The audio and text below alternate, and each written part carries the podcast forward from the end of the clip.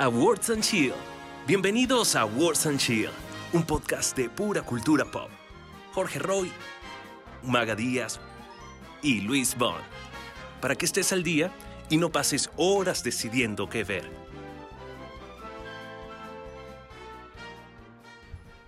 Tal? Bienvenidos al segundo episodio de Awards and Chill. Es un gustazo poderles acompañar durante toda esta temporada de premio. Gracias a todas las personas que se han sumado al canal, a nuestras redes y estamos otra vez desde los espacios de Ubi Spaces.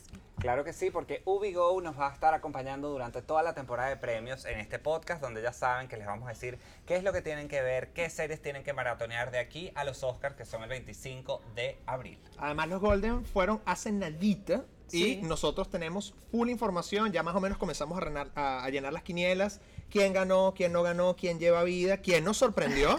Sí, sí, Así sí, que sí. de seguro entre esto que pasó en los Golden y lo que vamos a hablar hoy de los Critics, ya nosotros vamos a tener como un termómetro para saber por dónde van los tiros en el Oscar. Así es. Y bueno, algo muy importante recordarles, estoy con mi queridísimo Jorge Roy, Luis Bon, Maga Díaz y les vamos a poner todas las redes aquí y recordarles que Ubi nos está acompañando para que ustedes puedan comerse algo riquísimo y puedan disfrutar de sus películas y sus series. Así que ya saben, arroba ubi.go, ubi con doble Y mire, no solo comerse, porque es que además pueden pedir, ahí hay el, el Ubi Market, están también tiendas de, de lo que se quieran poner, incluso si quieren ponerse de gala para los Oscars, lo que tienen que hacer es ir a la tienda de aplicaciones de su dispositivo, descargar y lo más importante de todo, registrarse, señores, porque yo sé que ustedes empiezan a ver el formulario y les da flojera, pues no, regístrense porque además tenemos una sorpresa especial para ustedes, ¿verdad? Sí, y Ubi tiene presencia en 11 estados y son 500 locales para que ustedes puedan comprar lo que sea, como dijo Jorge, desde pizza, sushi, eh, bebida, ropa, lo que sea. Así que aprovechen esta super promo, este código que les vamos a dar, así que tienen que quedarse sintonizados para tener acceso a él. Les vamos a dar 10% de descuento a todos los que estén escuchando este podcast. Solamente tienen que usar el cupón que van a ver aquí abajo, Go Awards. Cuando vayan a hacer su compra, ponen este cupón y 10% cortesía de aquí. Mira, este, de este team de Awards en Chile. Para que chileen. Exacto, exacto. Así es. Y bueno, nosotros comenzamos a hablar de los Critic Choice Awards porque son este domingo. Ya sabemos que pasamos los Golden. La verdad es que hubo bastantes sorpresas. A mí particularmente me gustó la gala. Me encanta que se haya dado porque después del 2020, 2021, pues todo se agradece. Pero yo sé que aquí hay personas que no están muy de acuerdo conmigo. No, bueno, yo en verdad agradezco que se haya dado porque a mí me encanta y yo me quejo siempre que son largas, que si no me pareció divertida, pero me encantan al mismo tiempo. Eh, y sí, siento que obviamente han podido hacer un mejor show porque tenían estas dos grandes animadoras que yo pensaba que iba a haber como más cosas pregrabadas, sketch, chistes, y se perdió un poco esa magia de tener a todos estos artistas borrachos durante toda la noche. Ahora los vimos en pijamas en Zoom, que por cierto quiero saber de qué marca es la pijama de Jodie Foster porque Sí. se ve se ve así súper suavecita. Entonces, bueno, Jody, dinos cuál es tu marca, por ¿A usted no le pareció que el número con los médicos fue una cosa como no daba risa, no... Era, era, era, habían como muchas cosas que quisieron hacer interactivas, pero no fueron orgánicas. Que los Emmy sí cuadraron. Por ejemplo, los Emmy tenían el running gag de que te iban a llevar como si fuese eh, exterminio, todo, todo, Sí, sí. todo sellado, el Emmy para que no, para no contaminarte. Y aquí la cosa fue como Bueno, aburrida. ahora que dices eso, es muy importante recordar que todas estas que estuvieron estos sketches, de por ejemplo de las dos mujeres, son parte del elenco de Saturday Night Live, que son Claro. increíbles. Pero bueno, capaz les pasó, les faltó un poquito de picante, pero yo creo que se estaban también cuidando las espaldas con todo lo que ocurrió. Incluso después de la premiación no ocurrió que eh, Times Up, el movimiento, mandó una carta. Sí, sí, sí. De hecho, hay mucha controversia porque los globos de oro, hay como que si uno los ve con lupa, es un poco complicado saber quiénes son los que realmente eligen estos premios. Una asociación de periodistas extranjeros que están acreditados en Hollywood. Esa gente puede cubrir economía, caballos, esa, cualquier cosa, pero quizás no tienen ni idea sobre cine. Entonces, parece que es un gremio que es fácilmente sobornable y eso, bueno, le quita un poco de prestigio a los premios,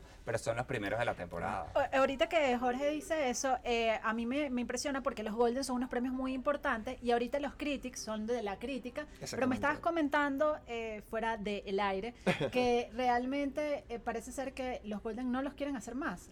Bueno, están periodistas haciendo campañas para que no se hagan más. Pero claro, hay toda una maquinaria de marketing. ¿Por qué, ¿Por qué pasará que nosotros cuando vemos unas películas y anuncian fulanita de tal, Golden Globe nominee, pero nunca dicen o nominada al SAG o ganadora del SAG o de los críticos? Es como un poquito mafia, ¿no? Sí, es solo los Oscars y los Golden Globes. Entonces, claro, quitar ese factor de mercadeo. Yo quiero tener en mi película a fulana de tal que se ganó su Golden Globe. Total. Entonces, Claro, y más ahorita que tenemos a los monstruos del streaming, Mm. porque recordemos que los Golden siempre son famosos por tener películas y series, y además estas subdivisiones para meter la mayor cantidad de gente, ¿no? Sí, sí. Comedia, drama. Sí, sí.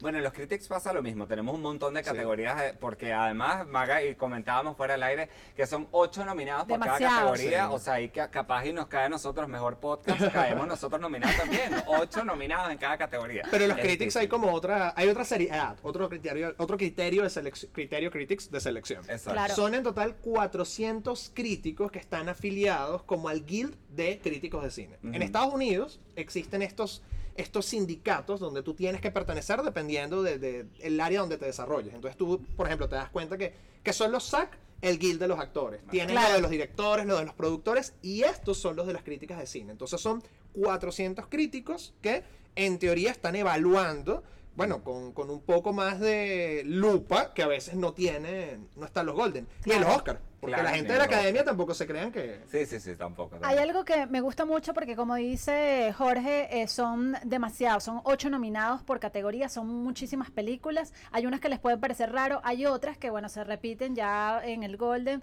y estoy seguramente que se van a repetir en toda la temporada, cosa que a veces hace que sea un poco aburrido porque, por ejemplo, ganó Nomaland, que es tremenda película y me encanta que lo haya hecho, pero ahora, oye, que por favor no sea Nomaland, Nomaland, Nomaland, yo creo que hay que darle chance a otras películas, ¿qué piensan? Sí, ojalá, ojalá que pase, porque nada más aburrido que ir a unos Oscars donde ya sabes todo lo que va a pasar. Que lo hemos vivido. Lo hemos vivido y es un poquito aburrido. Así nos gusta muchísimo la película que está ganando todo, pero es mejor que haya esa tensión y que pasen esos momentos sorpresas tipo Moonlight versus La La Land, que jurábamos que La La Land se llevaba todo y de Sí. repente hasta en el sobre se pelaron. Entonces, bueno, ojalá, yo espero que los critics también como tiren un poquito de amor a otras películas y que pase algo distinto. ¿no? Eso pasa mucho en los critics. De hecho, cuando uno comienza a revisar las quinielas, uno ve que los Golden repiten igual que el Oscar, igual que los SAG, pero los critics tienen como su propio termómetro. Entonces, a veces el que gana los critics no tiene necesariamente algo que ver con los que van a estar después los BAFTA o qué sé yo. Date cuenta que, por ejemplo, The Five Blood tiene Sí. muchas nominaciones en los critics, pero no apareció en los Golden por ningún lado. Sí, sí, Así sí. es. De hecho, ahora que la nombras, este, aquí hay un dato curioso, que es que por primera vez en la historia hay una persona que está nominada en cuatro categorías al mismo tiempo, y es, No. sí, y es Chadwick Boseman. Él Bello. está nominado a Mejor Actor Principal por La Madre del Blues, también Mejor Actor de Reparto por The Five Bloods, y está nominado dos veces a Mejor Elenco por The Five Bloods y La Madre del Blues. O sea que espero que se lleve, aunque sea por lo menos uno o dos premios. Yo, este yo creo que sí se lo va a llevar por lo menos uno. Además que los Golden recordamos que se lo ganó como mejor actor de drama. eh, y la verdad es que el discurso que dio su esposa fue súper, súper bonito y fue una de las mejores cosas de la noche. Pero bueno, miren, yo tengo aquí mi chuleta porque son demasiados Claro. nominados y... eh, Y además hay categorías técnicas. Sí, Ah, sí, claro, sí, es son, son demasiados. Pero por ejemplo, las películas que ustedes dicen, ¿qué películas están nominados? ¿Qué puedo ver? A ver, está The Five Dog, Ujú. está La Madre de los Blues, eh, del Blues, perdón, Mank, Minery, Noticias del Gran Mundo, Nomaland, Una Noche en Miami, Una Joven Prometedora, A Promising Young Woman, Song of Metal y El Juicio de los Siete de Chicago. Bueno, nos pelamos, no eran ocho, son como 20 Sí. Y muchas de esas están en Netflix. De hecho, Sí. Netflix es la que tiene la mayor cantidad de nominaciones, coma. Algo que es, también es muy interesante es que hay películas que solamente están sonando en los critics y que no las vemos en ninguna otra lista de nominados. Sí. Así es. Por ejemplo, eh, la, de- la de Tom Hanks, la de Noticias del Nuevo Mundo, eso como que...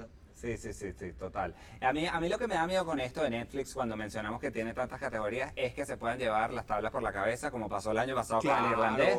Treinta y pico nominaciones, no sé qué, cero. Entonces pasó los Globos de Oro, la más nominada, seis nominaciones Mank, cero. Y aquí en los Critics va Mank nuevamente con 12 nominaciones y oye, es una gran película, pero la cosa está como bien complicada, ¿no? Yo, yo la esperanza más grande que le pudiese ver a Mank es para Amanda Seyfried en, en actriz de reparto, pero bueno, Sí. Jodie Foster y su pijama de lujo se lo llevan.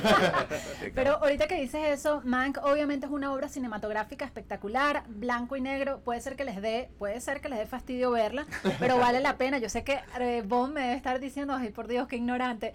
No, pero la verdad es que yo siento que, bueno, capaz no es la, la película más comercial o que muchas personas han visto. Quizás es preferible el, el juicio de los siete, Sí. que realmente creo que tiene como todo el paquete, ¿no? Por Es que ejemplo. Mank es cine para cineastas. Y el tema con el cine para cineastas es que, uno, tienes que saber el cuento de Ciudadano Kane. Tienes que haber visto Ciudadano Kane. Y yo que soy, pero seguidor de Fincher, Fincher es uno de mis Claro. directores de cabecera. Me pasa con Mank un poquito lo que me pasó a mí con eh, El extraño caso de Benjamin Button. Ok. Que es una película de Fincher, pero igual no sientes que está Fincher. Yo Sí. siento más a Fincher en La chica del dragón tatuado, en Seven, en Gone Girl, en The Game. Entonces es como, no sé, siento que esta es como la película que Fincher hizo y dijo, con esta me lo tengo que llevar. Oye, Sí. por eso me da rabia, pobre hombre, este señor se merece su Oscar, vale. Hablemos que cada vez que perdía los Golden se lanzaba su shot. Pero es que así hay que vivírselo, así hay que disfrutarse esos premios, vale. Hay que irse, bueno, paloteado como si estuvieses ahí. Claro, estábamos diciendo eso, que es importantísimo que respeten como el proceso de los actores, porque a ver, mira, si eres eh, cinéfilo o eh, amante de las películas, del cine, eh, de, las, del de las series, pues sencillamente ves los premios. O si eres del medio, por ejemplo, si eres vestuarista, actor, director, lo que sea. Pero hay personas que no son ni del medio ni tampoco son cinéfilos y dicen, ¿para qué unos premios?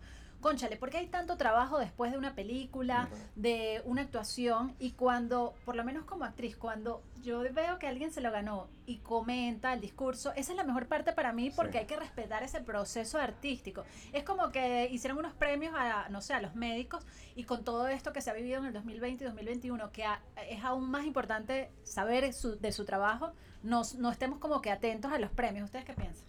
Sí, yo creo que los premios, o sea, son positivos en muchas cosas. Primero, le dan un espaldarazo a la industria del cine que, oye, invita a la gente a que esté pendiente de qué está nominado, qué es lo que no he visto, que y también reconoce el esfuerzo que, bueno, como es entretenimiento, la gente lo toma como, ah, bueno, no merecen tanto reconocimiento, pero sí, o sea, el que se encarguen de nuestro ocio y de nuestro entretenimiento también es algo que merece ser reconocido y aplaudido. Y, oye, la industria del entretenimiento mueve muchísimo dinero y, y salpica a muchos sectores, así que por eso, para mí, que hayan más premios cada vez, si quieren. También me parece que los premios son importantes porque muchas veces nos damos cuenta de películas gracias a los premios. Eso. Hay películas que uno ni se Sí. entera que existen ni por accidente quisiera ver y de pronto están mu- sonando en muchos premios y tú dices, oye, vamos a ver qué tal. Sound of Metal tiene unas Ujú. cuantas nominaciones Sí. y es una película que si no es porque están los premios, pasa bajo cuerda y la cosa es una obra maestra. Sí. Esa película, ¿dónde se puede ver?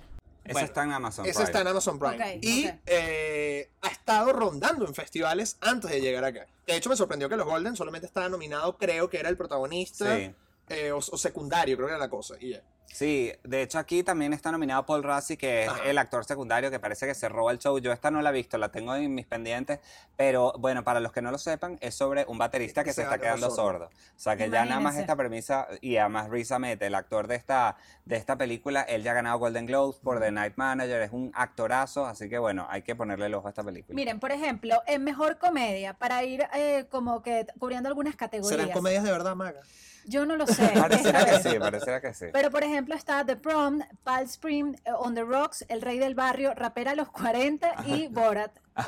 Cuénteme, Tú que acabas de ver Palm Springs, ¿qué te pareció? me encantó. Ah, quieres Me que gane, encantó, ¿no? me Listo, reí, listo. lloré también, además que es como, tiene como un mensaje muy importante, a pesar de que es como una comedia Chico y chica. eh, de chico y chica, hay una cosa en el tiempo, de verdad que se las recomiendo, véanla. A mí me encantaría que ganara Borat 2, porque saben que también todo este tema de la crítica, la crítica es incisiva. Sí. Y yo siento que yo, por ejemplo, le hubiese dado más el Oscar, el Oscar de amigo, el Golden a On Spring y en los Critics yo me hubiese ido por, por Borat. sí. Ah, fíjate. Claro, fíjate. porque es un espacio para hacerlo. Sí, a mí también. Yo creo que me voy a ir por Borat. Aquí siento que está mejor decantada las Exacto. comedias que lo que vimos en, Sí. en, por ejemplo, no pare- Hamilton. sí, Hamilton o la película decía que todo el mundo casi que le ha escupido a la pobre cantante. Bueno, aquí no aparece. Entonces sí, yo creo que esto está un poco más. Aquí está la, re- eh, eh, la rapera a los 40, que es un peliculón que yo pensé que iba a tener mucho más ruido, pero la verdad es que no, ha pasado bajo la mesa. Pero es muy buena y está en Netflix también, pero yo me inclino hacia Borat también. Me gusta, me gusta. Bueno, eh, a ver, en mejor dirección, ¿a quién le irían? difícil. Está difícil. Les digo, está Chloe por Nomaland, Aaron Sorkin por El Juicio de los Siete, Regina King por Una Noche en Miami, Spike Lee eh, por The Five Bloods, está David Fincher por Mank, eh, Emerald Fennell por Una Joven Prometedora y eh, Lee Isaac por Minory. Ujú. Wow. A ver. Evidentemente, Chloe Zhao tiene como todo puesto, ya que ganó con el Golden y también, bueno, es la película que viene como hinchada. Sí. Pero los critics en la categoría de mejor director a veces hacen como esos cambios que uno no vería venir. Sí. A mí me encantaría que se rompiera la quiniela y se lo dieran a Fincher.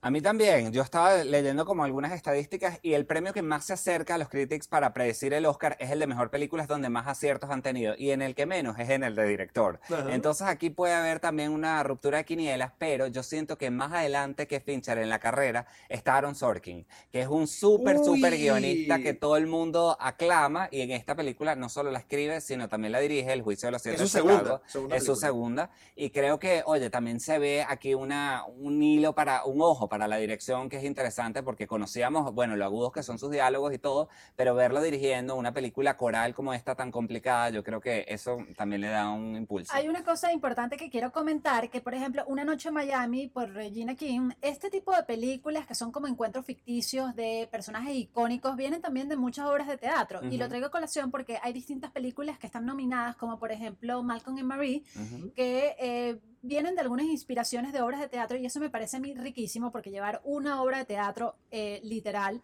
o algo inspirado a la pantalla grande no es nada fácil. Y Regina es actriz Sí. y es Sí. ópera prima, entonces Sí, eso sí, también sí. le da una sensibilidad. Entonces, lo que me parece fabuloso de eso es que eso es un encuentro ficticio de estos personajes icónicos en un cuarto que realmente sería como una especie de momento privado, vamos a decir, sí, sí. entre varios, que tú te preguntas qué puede pasar. Y lo digo para que ustedes lo vean, porque dirán, ay, yo no voy a ver eso de una noche en Miami. Además que no es por nada, pero el título no tiene mucho que ver. No, no, no, no. Solo que este- realmente transcurre en Miami. Pero mi gran pregunta es, ¿qué va a pasar? ¿Será que en los Oscars, estas tres no- mujeres nominadas que han estado dominando la categoría de mejor dirección, esto se va a volver a repetir? Debería. Porque además es una cosa que yo creo que todas las academias y las premiaciones quieren tener en su currículum. Estamos nominando a tres mujeres. Y además es que casi que se lo tatúan en la frente. Después de que nos han bulleado tanto, es momento de que las mujeres directoras también ahí estén adelante. Además estamos nominando a una afrodescendiente, estamos nominando a una asiática y estamos nominando a la Parker. Y una europea. Igualdad, Exacto, exacto, igualdad. igualdad, o sea, no se pueden andar quejando. Miren, ok, vamos rápidamente. Mejor actriz protagonista. Está Viola Davis por La Madre del Blues, que ella es increíble. Andra Days, eh, porque ya, nos, ya la que nos llevó la sorpresa. Está Sidney Flanagan por Nunca, Casi Nunca, a veces siempre, perdón. Está Vanessa Kirby Bella. por Fragmentos de una Mujer, que esa eh, película es increíble, está en Netflix, véanla. Francis McDormand por Nomadland, Carrie Mulligan por Una Joven Prometedora y Zendaya por Malcolm and Marie. Mira, yo lo, único que voy a decir es que hay que estar preparados para esta categoría. Yo les recomiendo arroba ubi.go.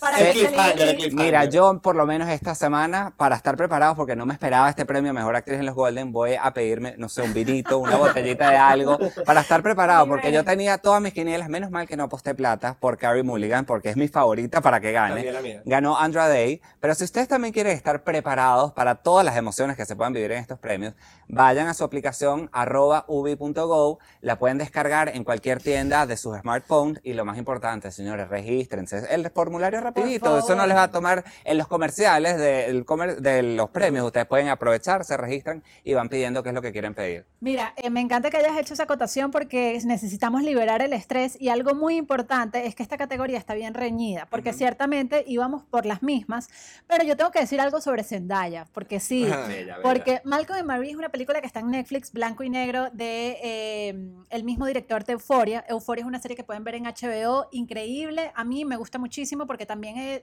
creo que es algo muy importante para las nuevas generaciones.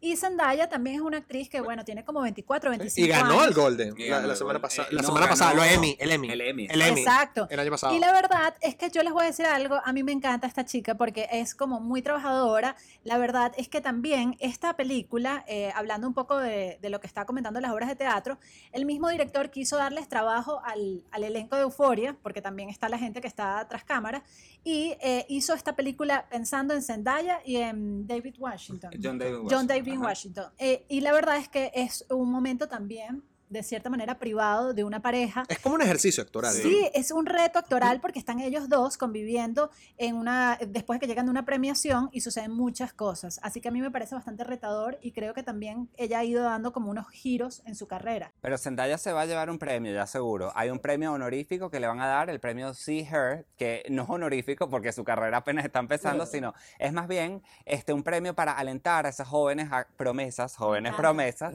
este, que están empezando y que se han convertido en activistas, que han se ha arriesgado a hacer cosas distintas. Y en este caso Zendaya es productora de esta película, se rodó en Sí. su casa, usó su maquillaje. exacto. todo ella. Y entonces el premio se lo va a dar justamente a su coestrella John David Washington para, bueno, alentarla. Muchacha, Me sigue encanta. así que vas bien, vas Me bien. encanta, me Qué encanta. bello, qué bello, qué bello. Este es como el premio Shirley Temple.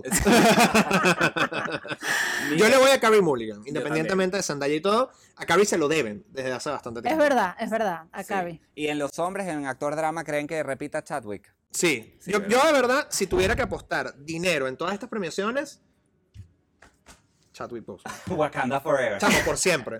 Claro, lo merece. Pero aquí yo vuelvo otra vez con mi cosa teatral. Saben que The Father, que está protagonizada por Anthony Hopkins, que está en Sí. esa misma categoría. Y que estuvo bailando Elvis Crespo esta semana. Chamo, qué grandioso eso, se viralizó. Muy heavy este video. Ajá. Bueno, eh, esta, esta película viene también, The Father es una obra de teatro y también es como una especie de ejercicio actoral porque es con su hija Olivia Colman, bueno, en la película, y él.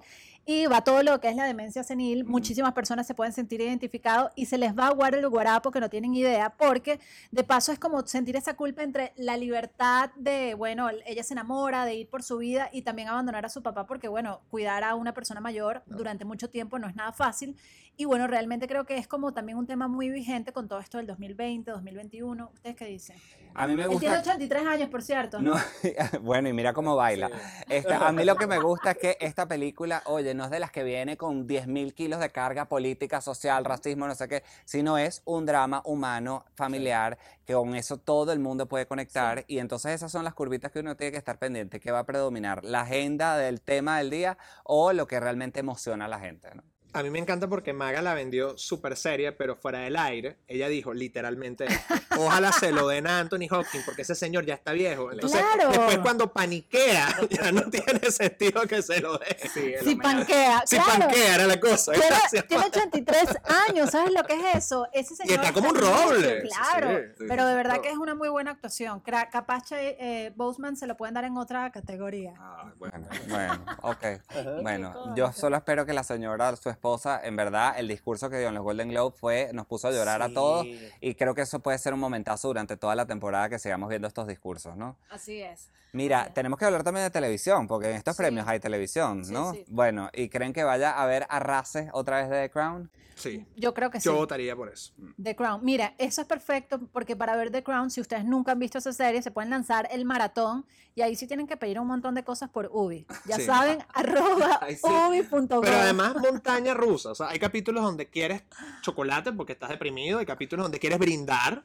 Brindar por la vida y por las cosas chéveres que pasan. Hay momentos donde ni siquiera puedes comer porque las lágrimas te, te, te inundan. eh.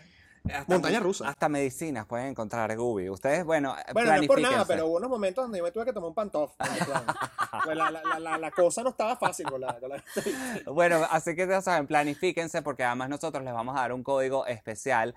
Arro- eh, bueno, cuando estén haciendo su compra, ya se hayan registrado, que es lo más importante, pongan el código Go Awards y van a tener un 10% de descuento en las compras que hagan durante toda la temporada del podcast, que ya saben que es hasta los Oscars. Y si, que- y si nos quieren mencionar las historias a nosotros y a Ubi, pues Bello, mira, bellísimo. bello. De verdad estaría... Arroba luisbon009, arroba magadilo, arroba mrroy, arroba ubi.go. Miren, algo que quería decirles cuando así tengo los nervios de punta es que estaba eh, viendo algunas entrevistas que le hicieron a la actriz que interpretó a Margaret en The. Crown, que está también en ¿Pero la fragmentos. joven o la vieja? No, en fragmentos de una mujer. Vanessa Kirby. Vanessa Kirby. Ah. Y ella estaba comentando que ella jamás pensó que iba a tener tanto éxito The Crown, porque cuando ellos empezaron a grabar ya esta, esa temporada, bueno, que era la primera, este, la verdad es que nadie le dijo como de este éxito que iban a tener y ella pues, eh, le- me acuerdo que, que estaba diciendo que su papá capaz iba a quedar dormido con, con la serie Ay, y que su mamá no la iba a ver. Y que después de todo el éxito, que todos se emocionaron, dijo que ella se sentía lista, empoderada para asumir cualquier rol. Y fue cuando le ofrecieron eh, fragmentos de una mujer y dijo, voy con todo. Wow. ¿Qué tal? Y bueno, ella ya venía de hacer películas de acción, Misión Imposible, toda la cosa. Sí, sí. Hobbs y Shaw, Hobbs y Shaw, no se olviden, Rápido y Furioso, el spin-off. Eh, a ver, y en, en comedia también aquí o puede pasar lo mismo de siempre, Cheats Creek, pero como nosotros aquí somos súper fan, el club de fans de Ted Ted Lasso, Ted Lasso. aquí hay que decir que Ted Lasso también está nominada a Mejor Serie Elenco en una serie de comedia y están las actrices nominadas, que las amamos Sí, por también. favor. Las amamos, o sea que todos somos el team Ted Lasso. Ojalá que Jason Sudeikis tenga otro sudadera, Por otro favor, color. ya va. El- echa el cuento, Jorge, del suéter de Jason Sudeikis. Se agotó, señoras. Usted, yo sé que usted en su casa estaba juzgando y criticando a Jason Sudeikis. Este señor ni se peinó, ni se bañó, Twitter, se sí. puso el suéter de la pijama. Pues hay dos cosas que decirles. El suéter de la pijama que tenía puesto es de la Academia de Baile de su hermana. O sea, está apoyando a su hermana. Y ese suéter se vende online y está agotado Yo gracias a. Jason Sudeikis. Yo también quiero uno, yo me lo pongo. Estaban- había memes de que él se Viene con depresión encima, por si quieren. Ajá. Que había memes de que él se puso a hacer el tie-dye en la mañana. Ay, chico. Pobre Por eso. Ojalá celebren todo el elenco de Terlazo y él se emocione y esté un poquito más contento, ¿no? Mira, cuéntame algo. ¿Qué creen ustedes que vaya a pasar así de, de sorpresa este de domingo que van a ser los Critic Choice Awards? Wow, sorpresa. Yo creo que tal vez los discursos van a Sí. tener mucho más veneno, porque los discursos de los Golden estuvieron como muy políticamente correctos. Bueno, Mar Ruffalo fue muy cuchi con su discurso, la esposa de Chadwick Boseman, pero sabes que siempre hay un discurso de una gente que la pierde Sí. y se vuelve como, ay, ¿cómo vas a decir esto? Yo esperaría que los critics, como es un espacio dada para la crítica, Claro. se lancen una, un, un puñal directo a la, a la garganta con los, con los discursos. Bueno, algo muy importante es que ustedes pueden ver, eh, si están en Latinoamérica, todo esto por TNT. También hay takeovers en distintas, bueno, redes sociales. También en nuestras redes pueden ver toda la información. Nosotros vamos a estarlos comentando porque muchas personas preguntan que dónde los pueden ver y también preguntan dónde están todas las películas. No todas están en todas las plataformas. Eso es algo importante. Sí, esto es un extensivo. Nosotros poco a poco en todos los episodios les vamos a ir guiando porque hay algunas que sí pueden ver en streaming, hay otras que, bueno, aquí no hay las plataformas de streaming en las que se están transmitiendo. Así que, bueno, yo sé que es un poco agobiante, pero poco a poco vamos a ir decantando cuáles son esas películas que realmente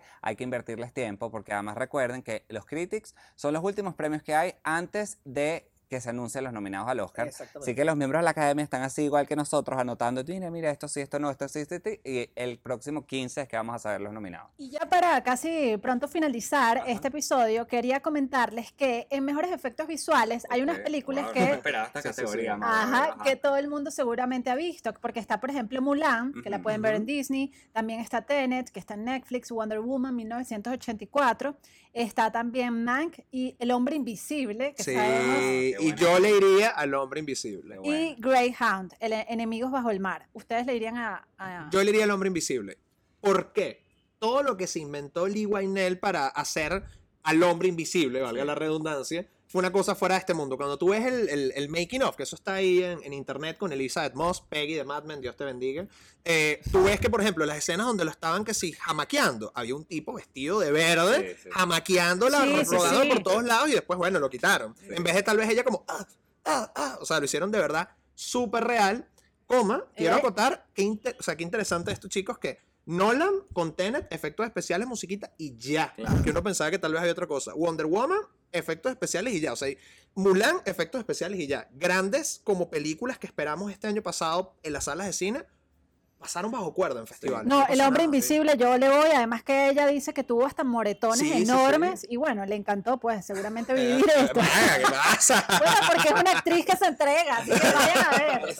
Oye, es que si, si el año no hubiese sido así, porque a mí me da, me parece que es un poco trampa. Esta película debió incluso estar en más nominaciones de diferentes categorías porque es tremenda, tremenda. Pero bueno, ya sabemos que los Oscars quieren una cosa un poco más sofisticada. Pero bueno, Así es. estamos llegando al final, ¿no? Sí. Sí. Bueno, hay demasiadas categorías y nosotros vamos a estarles lanzando muchos bytes, cápsulas de información por nuestras redes sociales, por nuestras stories, reels. Ustedes pueden participar y decir- decirnos qué están viendo, qué no les gusta, qué están enganchados, mientras obviamente están pidiendo algo de Ubi riquísimo para que pasen un buen rato. Ya saben, recuerden ir, descargar la aplicación UbiGo, registrarse y pueden utilizar nuestro código GoAwards para que tengan un 10% de descuento. Y eso sí, envíennos stories, taguennos, porque el domingo nosotros vamos a estar, obviamente, celebrando nuestros favoritos, eh, porque van a ganar los que nosotros dijimos. este, y ustedes también lo pueden hacer, eh, nos taguean ahí en las redes. Estén pendientes de nuestro Instagram, sobre todo también nuestro Twitter, porque nosotros los domingos, cuando estamos viendo la premiación. Estamos on fire en Twitter comentando todo y también con los stories. Y la idea es que esto sea una conversación. De hecho, el domingo los Golden Sí. estábamos on fire y la gente se metía. Oye, ¿cómo es posible que no sé qué? Yo estoy de acuerdo, no estoy de acuerdo, porque es chill. Es Ah. una conversación chill. Totalmente. Y el lunes pendientes también de nuestro Instagram que tendremos nuestras reacciones Nuestro sobre los post ajá, critics. nuestro post Critic Choice, así que pendientes que por ahí les vamos a dejar un IGTV, un mini episodio para, bueno, drenar un poco todo lo que sucede al viernes. Ya saben, pueden pedir algo para lucir como Jay Fonda o Cher porque estas mujeres están increíbles. Oye, si ese secreto está en Ubi, o sea, dime lo que ya me empiezo a pedirlo. Bueno, muchísimas gracias a los Ubi Spaces porque est- estamos transmitiendo desde acá, que son bellísimos. Y bueno, nos vemos en un próximo episodio de Awards and Chill. Chau. Awards and Chill. Un podcast de pura cultura pop. Jorge Roy, Maga Díaz y Luis Bond. Para que estés al día y no pases horas decidiendo qué ver.